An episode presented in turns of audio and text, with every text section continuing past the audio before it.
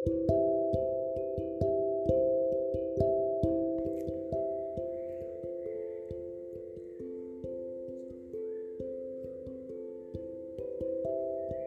कृष्ण भेटायलाच पाहिजे.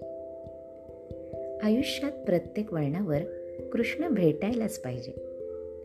मनातलं बोलायला लिहिलेलं वाचायला रेखाटलेलं दाखवायला आणि कधी गायलेलं ऐकवायला हक्काचा सवंगडी पाहिजे. आणि म्हणूनच प्रत्येकाला एक कृष्ण भेटायलाच पाहिजे. मुळात नात्यांच्या पलीकडचे भावबंध जोडणारा एक हक्काचा सवंगडी पाहिजे. लहानपणापासून जपलेल्या अनेक नात्यांचीही वय वाढत असतात. त्या नात्यांचे काळाप्रमाणे अर्थही बदलत असतात. तसंच ते पूर्वीचं निर्व्याज अबोध नातं पुन्हा जमायला पाहिजे आणि याकरताच आयुष्यात कृष्ण भेटायलाच पाहिजे. तो कृष्ण. ती ही कृष्ण असू शकते. आपल्या मनातलं सारं जपणारी ती असते.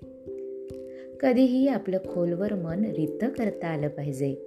असा हक्काचा विश्वासाचा कृष्ण भेटलाच पाहिजे. आपल्या आजूबाजूला तो सापडेलच असं नाही. जोडीदारामध्ये तो गवसेलच असंही नाही.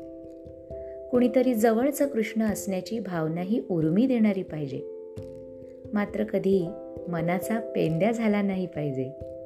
सुंदर विचारांची रम्य मुरली छेडणारा तो आयुष्यात प्रत्येकाला कृष्ण भेटलाच पाहिजे. खरंच त्या मुरलीधराकडे मुरली होती का? की अनेकांच्या मनात रुजणारी त्याची ती आश्वस्थ मैत्री होती?